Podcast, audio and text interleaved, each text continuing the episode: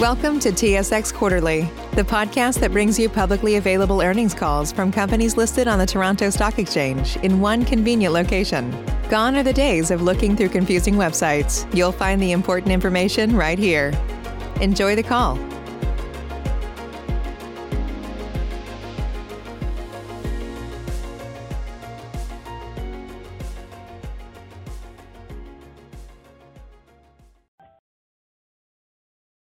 Good morning, everyone, and welcome to the Docebo Inc. Fourth Quarter 2020 Earnings Call. All participants are currently in a listen-only mode. Following the presentation, we will open the line for a question-and-answer session for analysts. Instructions will be provided at that time for research analysts to ask questions.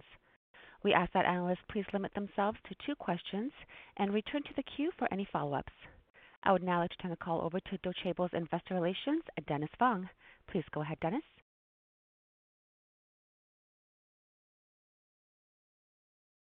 Thank you, operator. Before we begin, Docebo would like to remind listeners that certain information discussed today may be forward-looking in nature. Such forward-looking information reflects the company's views with respect to future events. Any such information is subject to risks, uncertainties, and assumptions that could cause actual results to differ materially from those projected in the forward-looking statements.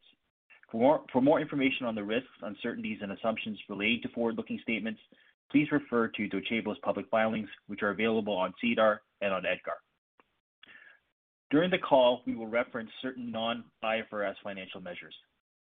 Though we believe that these measures provide useful supplemental information about our financial performance, they're not recognized measures and do not have standardized meanings under IFRS. Please see our MD&A for additional information regarding our non-IFRS financial measures, including for reconciliations to the nearest IFRS measures. Please note that unless otherwise stated, all references to any financial figures are in US dollars. Now, I'd like to turn the call over to Docebo CEO, Claudio Erba. Thanks, Dennis, and good morning, everyone, and thank you for joining us on our fourth quarter earnings call. With me today is Ian Gibson, our Chief Financial Officer, and Alessio Artuffo, our Chief Revenue Officer. Over the past year, managing through pandemic brought many challenges for our employees, our customers, and the global economy. But one clear trend has emerged. The digital transformation of training is accelerating rapidly. A critical component to any corporate e-learning program is the LMS, which manages training delivery. Today, the Docebo LMS is positioned as one of the preeminent solutions on the market.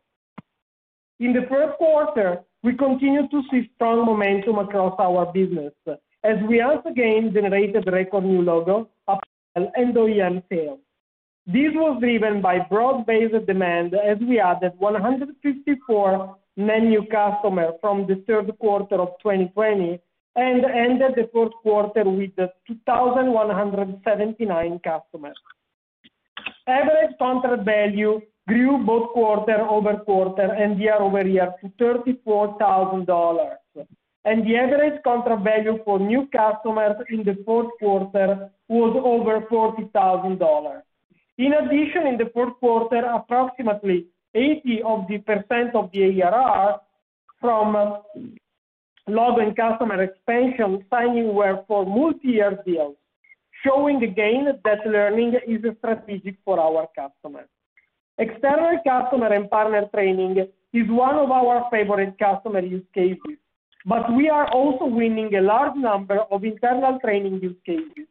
Two examples in the first quarter were with NBC Universal Media and Ubisoft.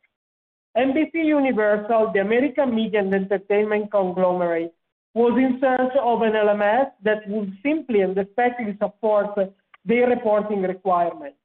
They chose Docebo to grant them the autonomy to manage their own training courses internally and to provide their learners with a dynamic learning experience that nicely fits with their branding requirements. Ubisoft, the French-based video game company with more than 18,000 employees in 40 studios around the world, had a vision to create a learning environment that allows for consistent reskilling through highly qualitative digital experiences. In order to consolidate their training and manage their compliance requirements, Ubisoft signed with Docebo, introducing such a learning and collaborative element to its global workforce and providing them with exciting new learning opportunities. Another key driver in our growth has been land and expand. And in the fourth quarter, we signed a customer expansion agreement with Cisco and Heart & Stroke. Cisco has been a Docebo customer since 2018 when they acquired Broadsoft, a global voice over IP and unified communication provider that began using the Docebo LMS in 2016. Cisco has since expanded its adoption of Docebo, including their most recent addition of WebEx in the fourth quarter of 2020. Earth and Snow Foundation began using Docebo in the second quarter of 2020 when we provided them with free use of the Docebo platform for 9 months to support their training and research during a time of remote working triggered by COVID. In Q4, after having tested the AI-powered learning platform, they have officially signed with Docebo to transform their learning experience through their organization. A third factor in our growth is our OEM business, which continues to outperform and has been the largest single contributor to ARR for several quarters. Once again, OEM revenue increased quarter over quarter, both in absolute dollars and as a percentage of our total subscription revenue. These remain a very exciting channel for us, and we have an active pipeline of OEM opportunities that we hope to convert in 2021. All of our success to date has been on the back of the strength of one core product, Docebo LMS. The year we have spent evolving the Docebo platform and put us in a position to solve the learning challenges of some of the largest and most progressive companies in the world. But today, in order to take advantage of the full promise of digital learning, our customers need to turn to multiple vendors, with the LMS being just one piece of the solution. Our customers are looking for solutions to address the content creation, measure learning effectiveness, and drive insights from learning analytics, all while the core LMS function of learning delivery also continues to evolve. It is our longer-term vision that Docebo be able to provide customers within a single cohesive platform addressing all these solutions, and we have been working toward achieving this goal for the past several years. I'm very happy to be able to tell you that we have started to take our first significant step along this journey.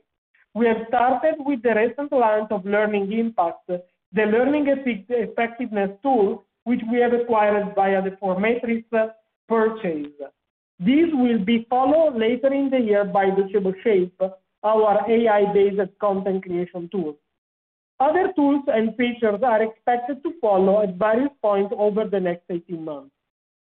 Of course, we look forward to being able to cross-sell these new products to our existing LMS customers, but many of these are standalone products that will be also be made available to customers using other LMS platforms.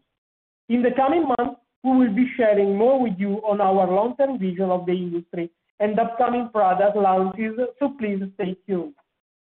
Lastly, I want to touch on our activities since our NASDAQ IPO in December, where we raised approximately $155 million in net proceeds. Our U.S. listing has been another great milestone in Docebo progression as a leading player in global LMS industry, and has helped to raise our profile with prospective customers and employees. We are actively adding depth and talent through our organization, and this investment is a key focus for our leadership team as we prepare Docebo for the next $100 million in revenue growth and beyond. In line with this thinking, I want to take a moment to welcome Trisha Price, who recently joined Docebo as an independent director, further increasing the diversity and experience for our board.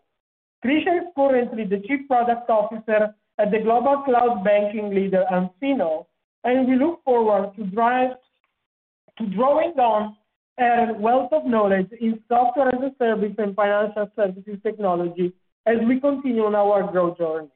In summary, the strength of our customers' pipeline, Upcoming new products and expanding profile with our industry has increased our confidence as we enter 2021. With consistent organic ARR growth over 50% in 2020, while operating near adjusted EBITDA breakeven, we believe our financial performance put us in a select group of fast-growing publicly traded global SaaS companies. With that, I will now pass the call to Ian to speak to the financials. Thank you, Claudio, and good morning, everyone. As usual, I'll remind everyone that you can find a detailed breakdown of our financial results for the 3 months ended December 31st, 2020 in our press release, our MD&A, and financial statements, which are now made available on our website and have also been filed on SEDAR and EDGAR. We also have a slide deck accompanying our earnings call discussion that was made available on our investor relations website this morning. For those who want to follow along, I'm going to start my remarks with slide 4. As most of you are aware, in January 2021, in cooperation with a major shareholder, Docebo facilitated a secondary offering on the NASDAQ exchange. In conjunction with the offering, we released early guidance results for the fourth quarter for 2020 for several key metrics, including revenue, ARR, and average contract value, or ACV. The ranges provided were $18.25 to $18.75 million for revenue, $73 to $74 million for ARR, and $33.5 to $33.95,000 for ACV.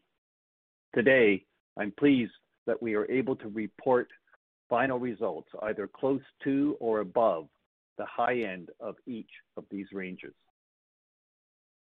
Total revenue grew to $18.8 million, an increase of 53% from the prior year. Subscription revenues grew 49% from the prior year period and were $16.7 million, or nearly 89% of total revenue for the quarter. Professional services revenue in the fourth quarter was $2 million, an increase of 94% from the prior year. ARR is the driver behind subscription revenue growth, and we're reporting $74 million in ARR at the end of the fourth quarter, an increase of 57% from the $47.2 million in ARR that we reported at the end of the fourth quarter of 2019.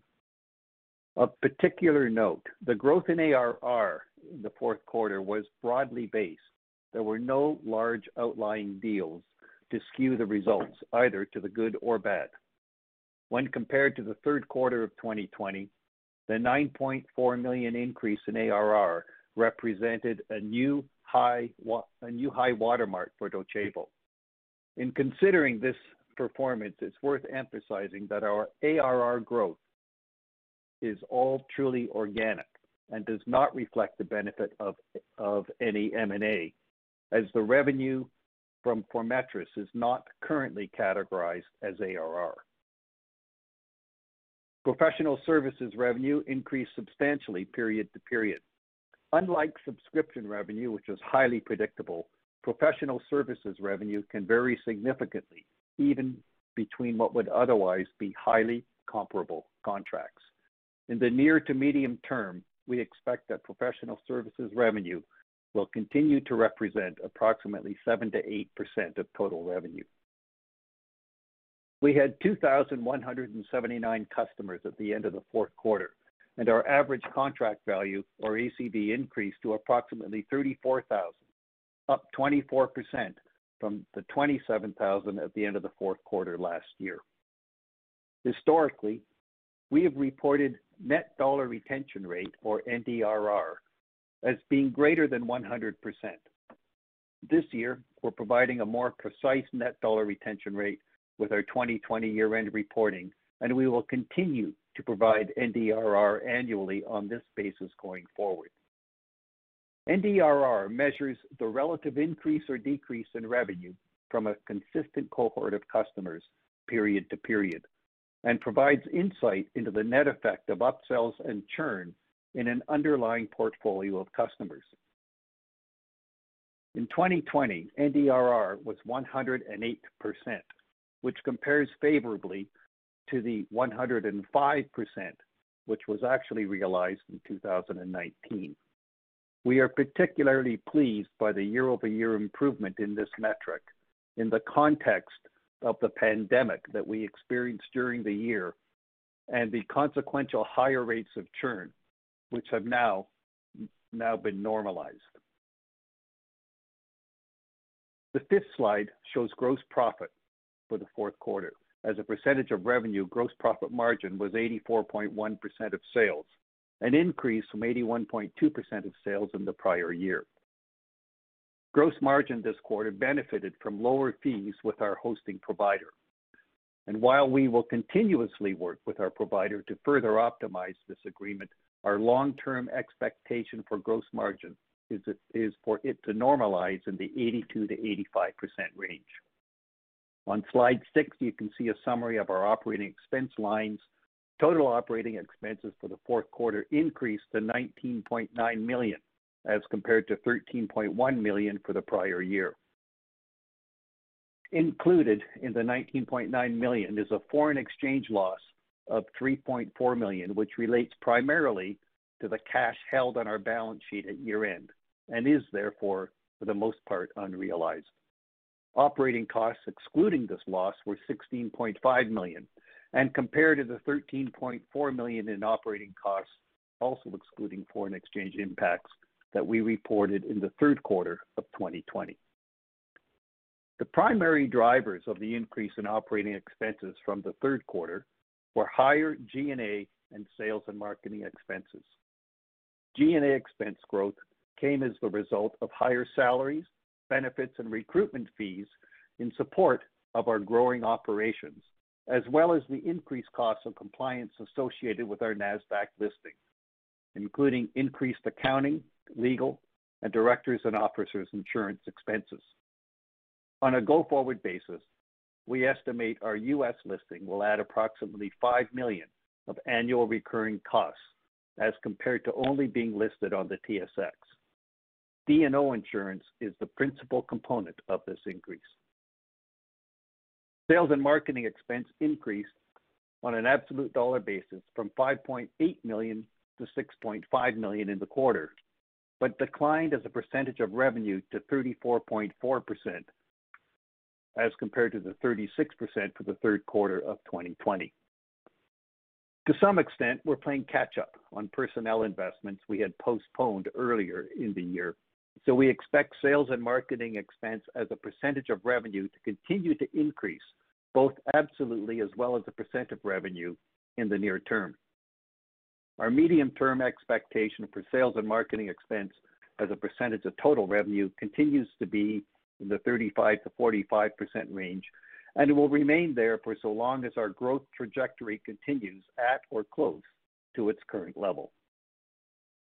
We reported adjusted EBITDA of $0.5 million for the fourth quarter of 2020 compared to a loss of $1 million in the prior year. We also reported a net loss of $3.7 million for the quarter as compared to $3.3 million net loss for the prior year. As already noted, the net loss for the fourth quarter reflects a $3.4 million foreign exchange loss. In the fourth quarter, we generated positive free cash flow of $6.5 million, driven by $7 million in positive cash flow from operations, largely as the result of a strong performance in the accounts receivable collection. Our balance sheet today is very healthy given our free cash flow profile and the proceeds we've realized from recent equity financings.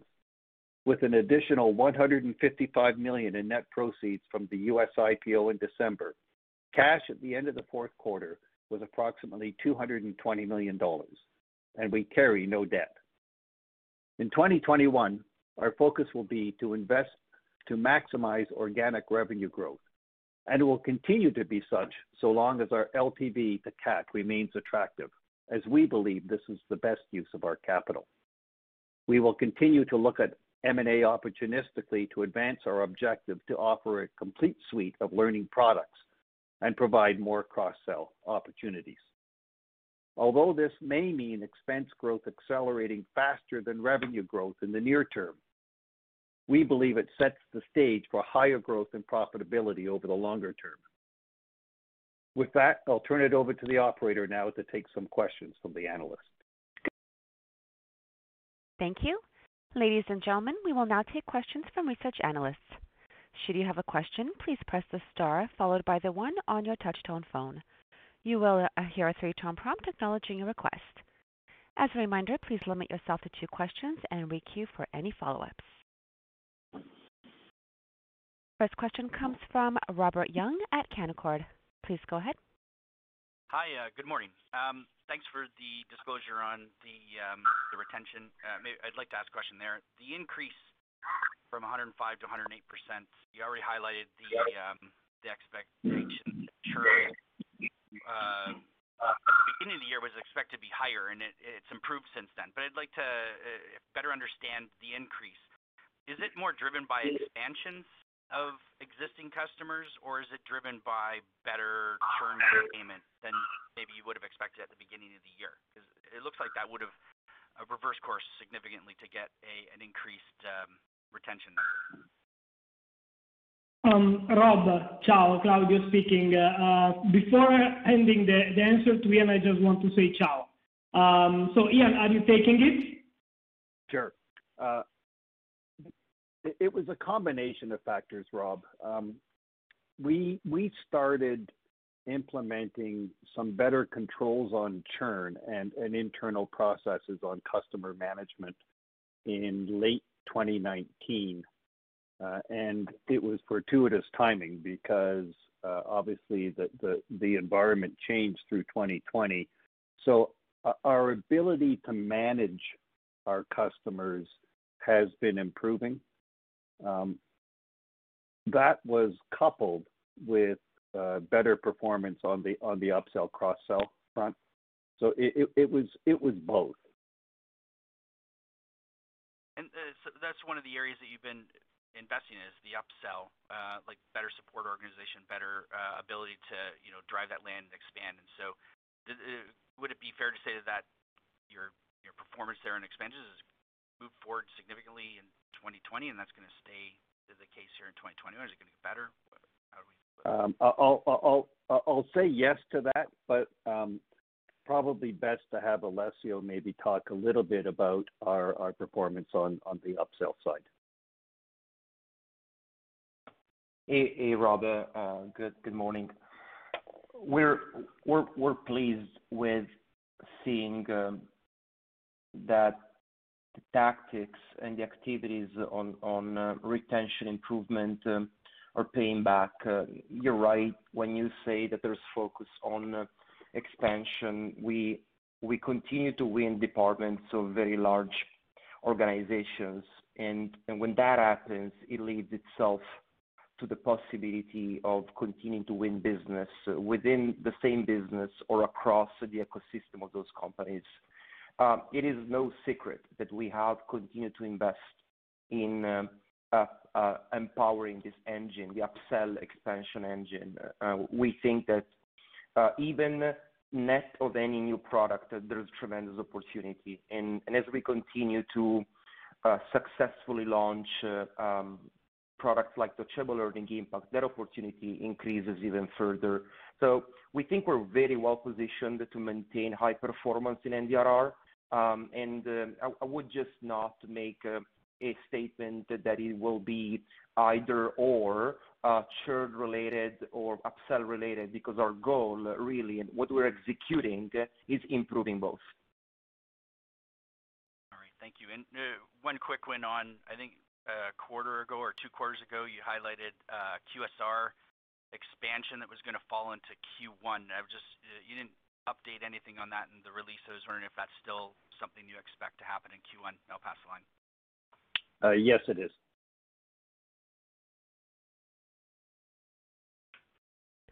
Thank you. The next question comes from Stephanie Price at CIBC. Please go ahead. Hi, good morning. I just wanted to follow up on Rob's question around the customer expansions. Obviously, you've had some very strong ones, including Cisco this quarter and Walmart in the past. Just curious about the sales process and how you kind of look to expand within these existing customers and whether you've ramped up that sales team at all. Yeah, Stephanie, Claudio speaking. Great to meet you. I will leave Alessio answer this question. Stephanie, good morning. Great question. I could probably speak to you about this for the next 15 to 20 minutes, but I'll give you the the short version of our strategy in upsell. Number one, a good upsell strategy starts with a happy customer base. Our number one effort is to continue to create products that lead our customers to adoption and happiness. That's really the foundation of any good upsell engine. Having said that, there's really a company-wide effort, and I really mean it. We are investing proportionally in empowering our professional services organization to implement faster and better. We're investing in our support organization to provide to customers the support they need to solve the issues at the right time. That creates the premises for a customer experience and account management team to continue winning business. I understand that your question is on the sales motion. So at a high level, when we win a new customer, a new organization, there's a team of account managers and customer experience specialists that support these customers. When we look at these customers, we try and think, what is the opportunity size across the customer, and not only within the organization itself, but around the ecosystem of sister companies and such of these customers. And we activate, account development motions to understand who are the different buyer personas across the companies. And I'd say, we like to say that every customer we land, that there is another 6 to 8 buyers within the customer that we could reach out to, and we execute towards that. At a high level, I think this is what you're asking, Stephanie. Is it satisfactory? Yeah, no, absolutely. That's great color. Thank you. And maybe a completely unrelated question, just around Formetris. Just curious about how the integration's going and how customers are responding to the expanded offering. Claudio, you're on mute. Sorry. Before answering the specific Formetris question, Stephanie, I want to reiterate what Alessio stated. I mean, Docebo has always been perceived like a product company where the product is our main asset. But actually, our sales organization over time, and especially during the last year, became another strategic asset for Docebo. And it's an asset we can leverage to sell new products to the market. That said, the first product that will be sold to our actual customer, but also to new customers, is the former Formetris product, now renamed in Docebo Impact. And when we have demoed the logic that the LMS is delivering the training, but you need an assessment tool to understand the quality of the learning you deliver, of the curricula you deliver, and using this data to re-strategize some part of the learning strategy that is not effective as expected, this is the real strength of Docebo Impact. That said, every new product we are building, and expect some news in the future, building and releasing and selling, of course, is built to be sold not only to Docebo LMS users, but can be plugged inside other learning management systems that can benefit from a learning impact analysis, also if these customers are not using the Docebo learning management system.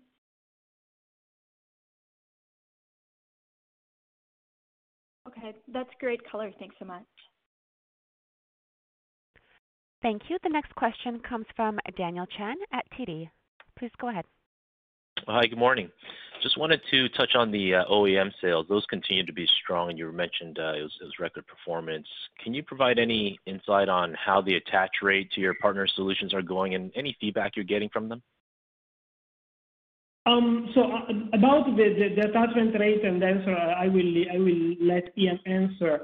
That said, I want to say that I'm very happy and excited on the technology we have built for the OEM and the pipeline we have. That said, Ian, are you going to answer about this question? Sure. I mean, Dan, We've never commented on our penetration within any particular OEMs, and I think that's probably the way we're going to proceed in the future. So I can't respond definitively. I will say, though, that to the extent that our OEM business is driven by HCM platforms, which I think it's fair to say that today it is, the HCMs are historically very strong in the fourth quarter, and as a consequence, a strong performance that our strong performance in the fourth quarter was related to that. Alessio, are there any other sort of general observations that are worth making with regards to the performance? Yeah, with regards to the OEM performance. Yeah, with regards to OEM performance, that's absolutely correct. And I would reiterate what we have said in the past, that while HCM leads itself to being a primary target for us for OEM relationships, we've widened that net to other sectors and other types of organizations that are showing interest. But, you know, that's just... the product also about the maturity of our OEM product itself. But with regards to attachment rate specifically, I would confirm what you said, Ian. Okay, that's helpful. And then maybe can you comment on the relative size of deals won from OEM sales relative to your direct sales?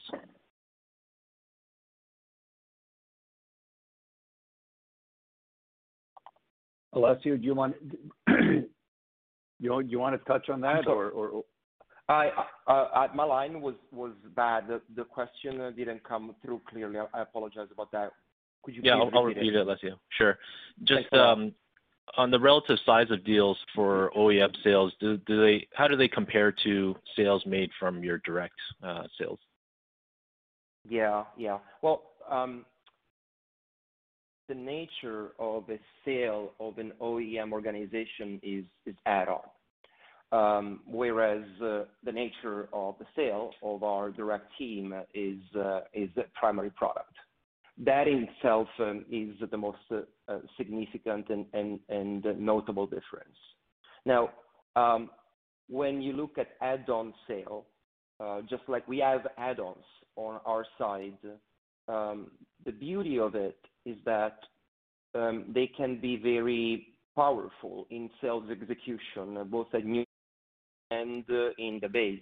So we like partnering with organizations that have a large install base because with proper execution of upsell and sales expansion, that base is very fertile territory for add-on ads. The average deal size is in itself smaller, and that depends also on the segment that they sell into.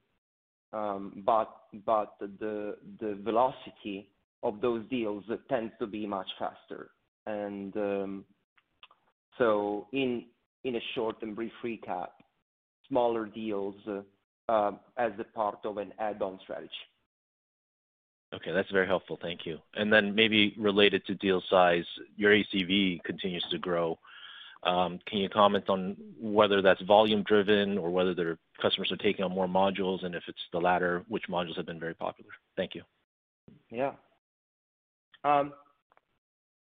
So it's a mix of both, and the reality is we continue to work with larger organizations. Yeah, that's a fact. They're buying more products and modules. That's a fact.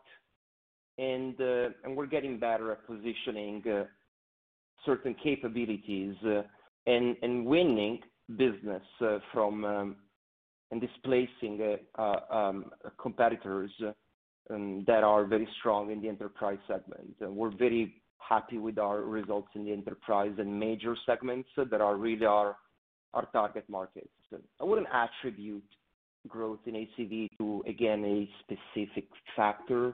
Rather, it's a mix of combined efforts.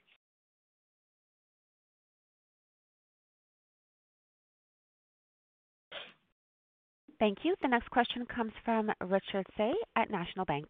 Please go ahead. Yes, thank you.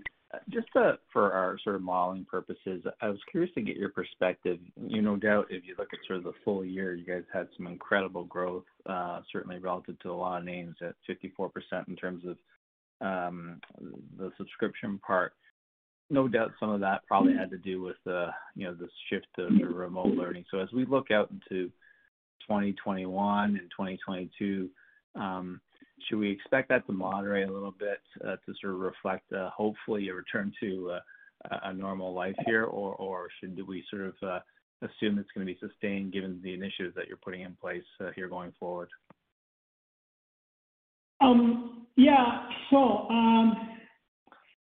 I think that you have to imagine the adoption of a learning management system as a software as a strategic move. I mean, there is not a one-to-one correlation to the pandemic like Zoom. I mean, if you come back to the office, you are not using Zoom for working with your peers and with your colleagues. So there is a direct reduction. What we are seeing in our industry is actually that there is an awareness that there is a tool, which is a learning management system and online learning in general, that was not leveraged efficiently like can be done. So now the customers are more aware that they have this tool, and this tool will not fade away because it does not have a direct correlation between employees coming back to the office. We are not providing guidance on the growth, but we are happy that now the buyers are becoming more and more sophisticated. Let's say I would like Ian giving you more color on the direct question you have raised. Sure. Look, as everyone knows, we don't provide guidance. The way that I've tried to respond, because I know the appetite is insatiable, but the way that I've tried to respond in the past is to say that we obviously monitor momentum in our business, and at this point, even though our business is slightly seasonal, There's nothing, as I've said historically, there's nothing that we see that would suggest there's going to be a change in the momentum in our business to the downside. So, you know, I'm not an expert on how businesses are operating in the U.S. But a lot of the U.S. is more functionally normal than what we see here in Canada, and the concern or evidence of a significant headwind as COVID starts to diminish. We have not seen as of yet any indication that that's going to be the case. Okay, that's totally fair. You know, I just sort of get kind of curious to get that perspective. No. Look, we understand it, and we watch our funnel daily to try to figure that out. Right. Okay. As far as my second question goes, obviously you guys have done an incredible job on the OEM side as well. Beyond kind of HCM, there are probably some meaningful opportunities in other sort of segments, you know, notably like ERP and such. What's the plan, or is there a plan to sort of expand kind of the OEMs over the next 12 months into some of those other areas?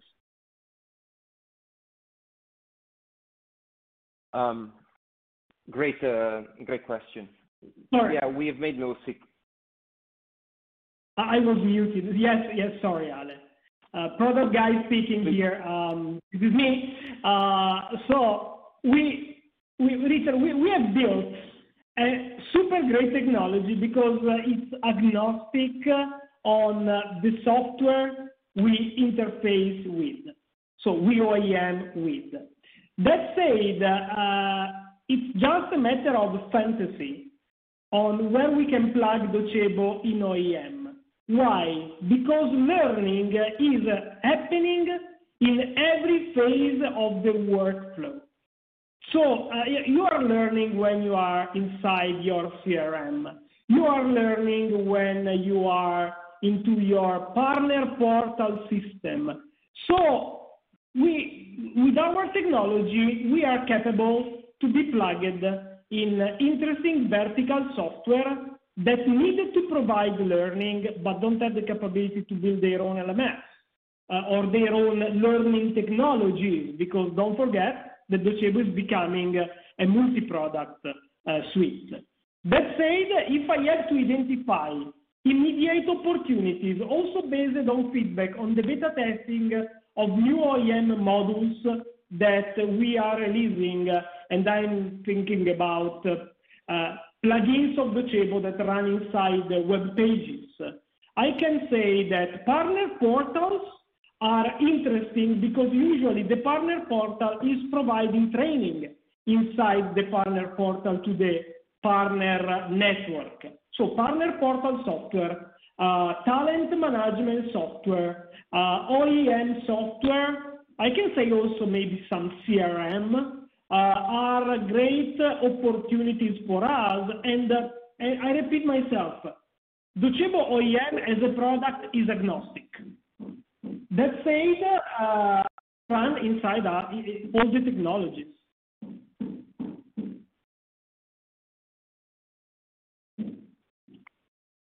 Okay, thank you. Thank you. The next question comes from Gavin Fairweather at Cormark Securities. Please go ahead. Hey there. Good morning. Good afternoon, Claudio. Just on the 150 new logo additions in the quarter, that's up from kind of 100 in the past few quarters. I guess I'm just curious for some attribution on that. Would you tie that to higher inbound leads or higher win rates, or maybe a bit of both? Gavin, it's okay, Alessio. I can comment on this one quickly. It was two things. One, you know, when we look at logo additions, it's always on a net basis, and we've said in the past that we have a historical component of our customer base that are very small pieces of our revenue pie, still folks who pay us $1,000 a year. As that piece diminishes, then the fall off that we have that acts against our new logo ads also starts to diminish, right? And so that's one thing that happened in the quarter.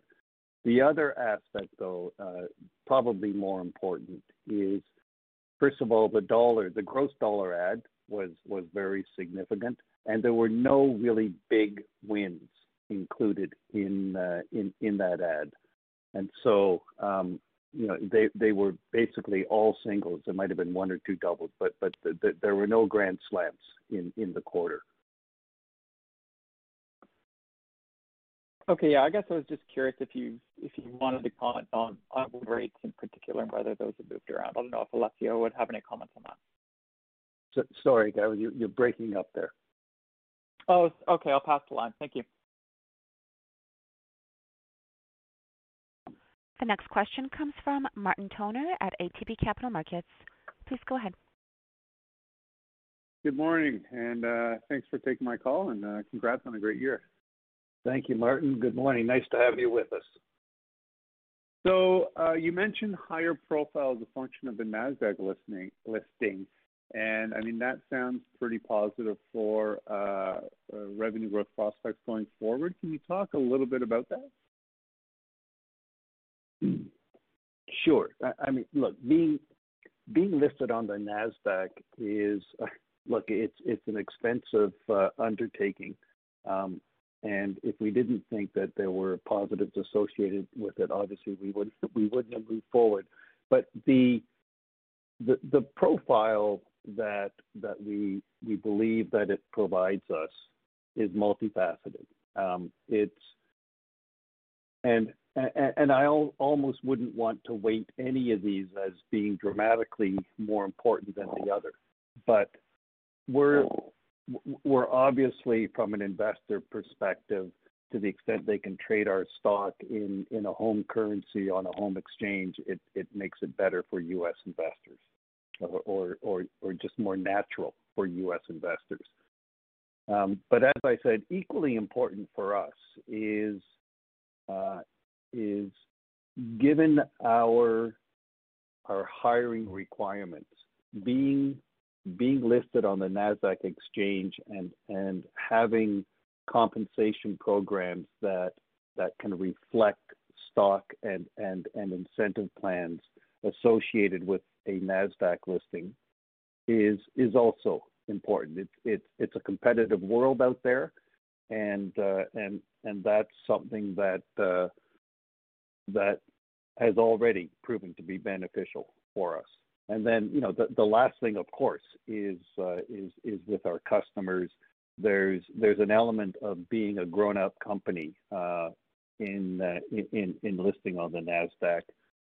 You know, candidly, I think it's fair to say, and Alessio, you may want to comment on this, but I think it's fair to say that the days where we used to fight the battle with our customers of are we real, are we big enough to service a large company, I think those days are, to all intents and purposes, behind us at this point. But Alessio, why don't you take that? I agree on that last comment. There's two factors that contribute to that perception evolving and changing. One is certainly NASDAQ adds a level of prestige to the organization, and customers and prospects appreciate that, and they understand what it comes with.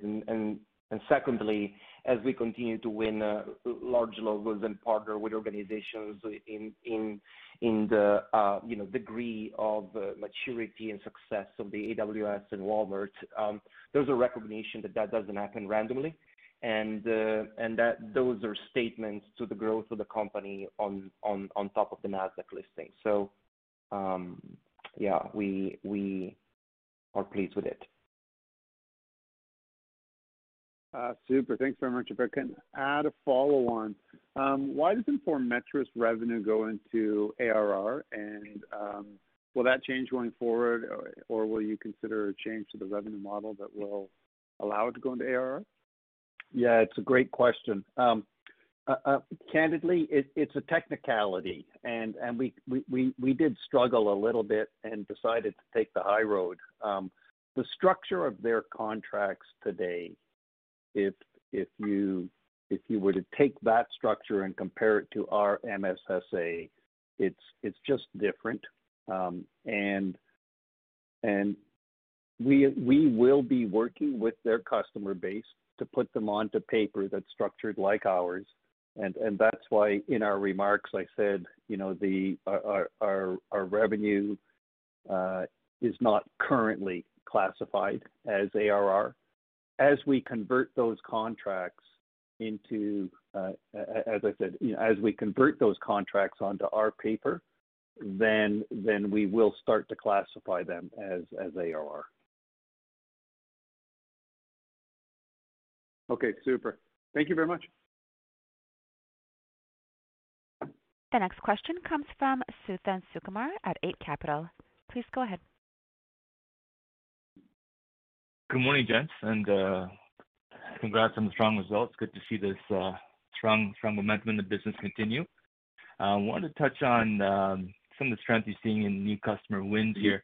What can you share on the profiles of these new customers coming on board, and how much of these are net new to learning versus competitive displacements? Suthan, good morning, and thank you for the kind words. What can we share on the makeup of the new customers?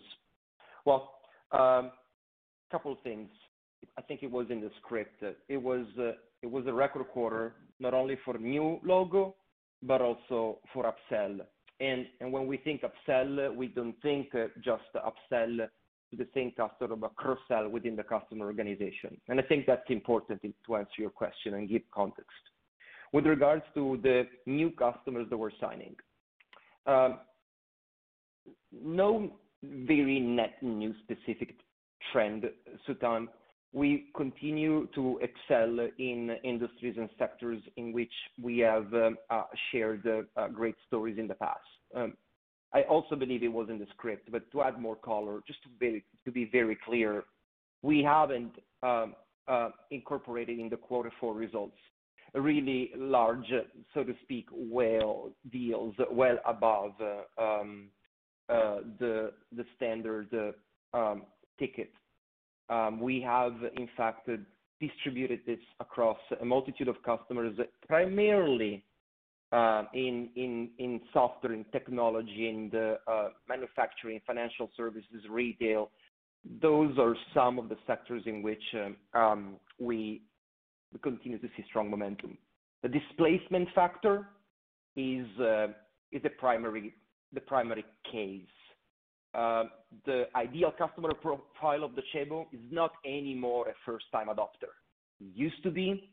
The ideal customer of Docebo as a competitor in-house or an homegrown solution, but I would say that 90% of the instances we displace either a large HCM or another LMS point solution. And we're seeing a trend where HCM or talent management suite displacement happens most frequently in the enterprise segment. That's where we win the bigger deals from the talent LMS combined type of solutions. Great, no, that's pretty helpful. Secondly, I wanted to touch on the competitive landscape. Curious if you guys are seeing any notable changes in the competitive backdrop now versus kind of recent quarters. I mean, we saw Microsoft launch Viva. You know, wondering what you're seeing from some of the existing competitors in the space, and if there's any emergence of new entrants here, as you know, as the market opportunity for learning really expands here. Claudio speaking. I think that the industry is changing, and the product needed to change very fast to keep to go where the learning is going.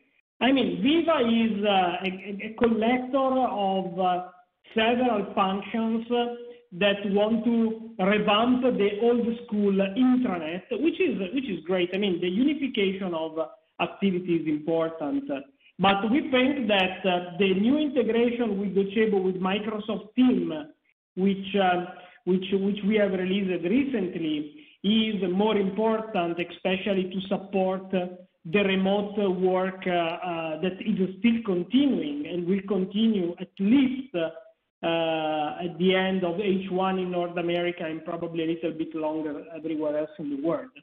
That said, classic competitors are growing because e-learning is growing, and we know them. What scares me is what I don't know. And mainly, you know, now learning in the workflow, the skill system or the enablement platform, like sales enablement platform, if you imagine, these all learning can happen inside every single platform. So we need to be ready to bring the learning where the learner is, and not only pretending that the learner logs in inside an LMS.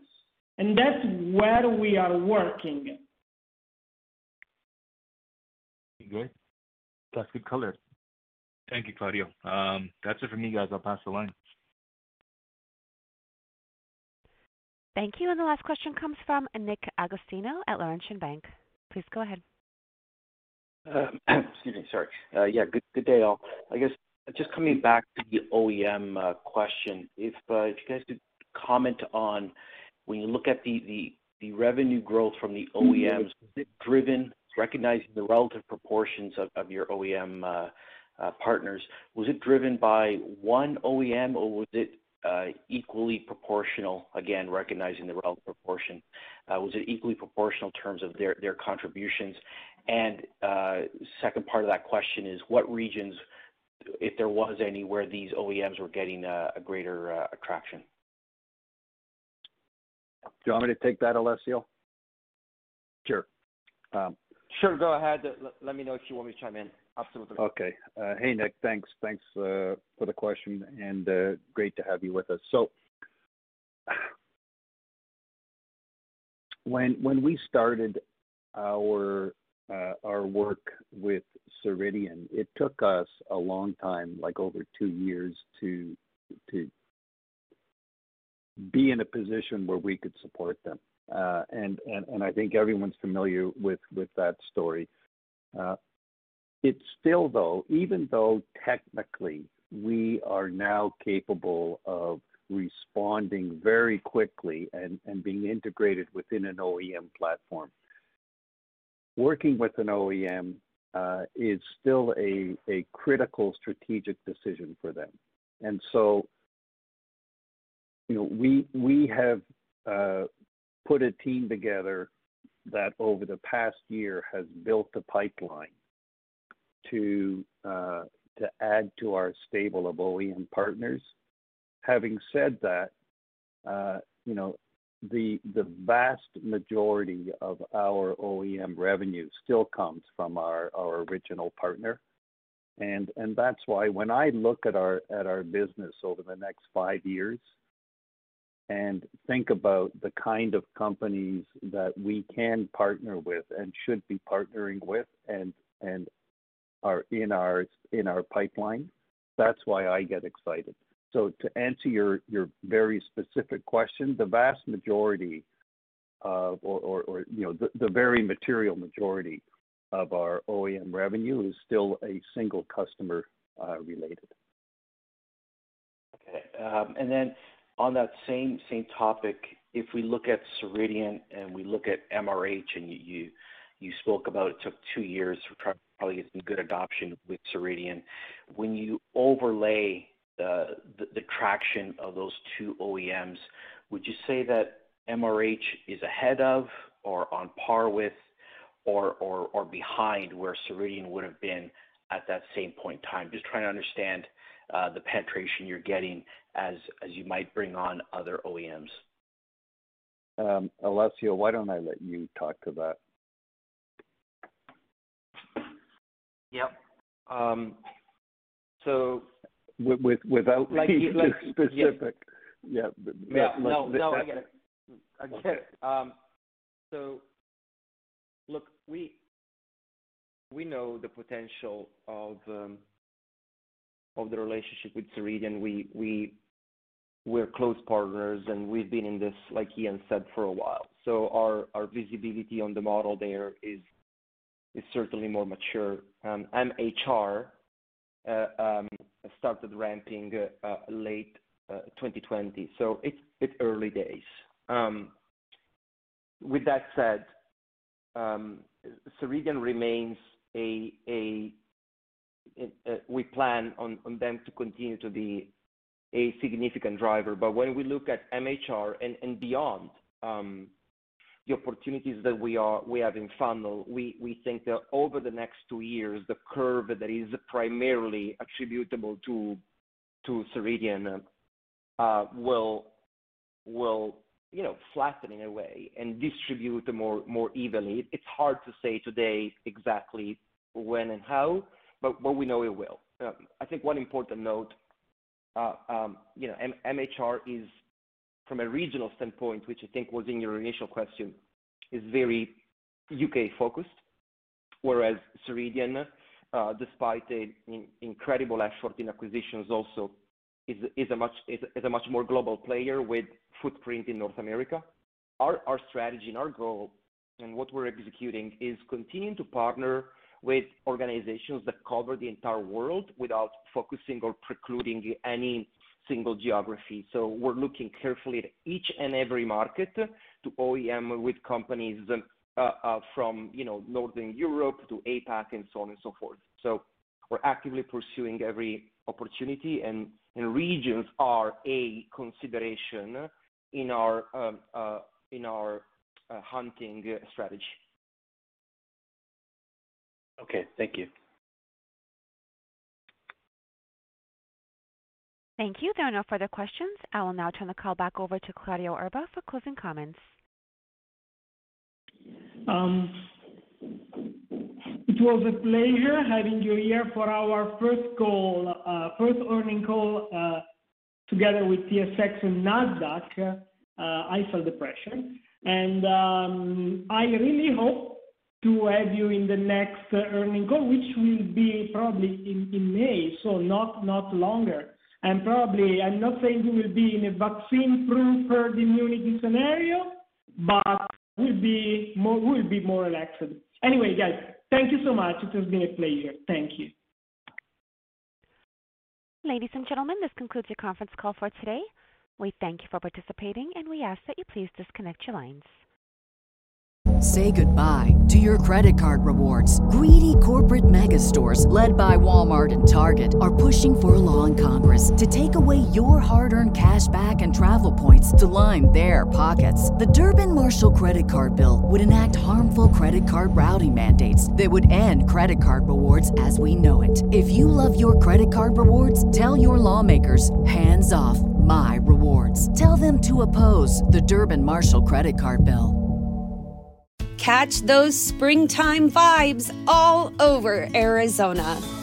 Break out of the winter blues by hitting the water at one of our lake and river parks. Take a hike among the wildflowers. Just make sure to stay on the trails and leave the flowers for the bees. Discover Arizona's best-kept secret and visit azstateparks.com/amazing to start your springtime adventure.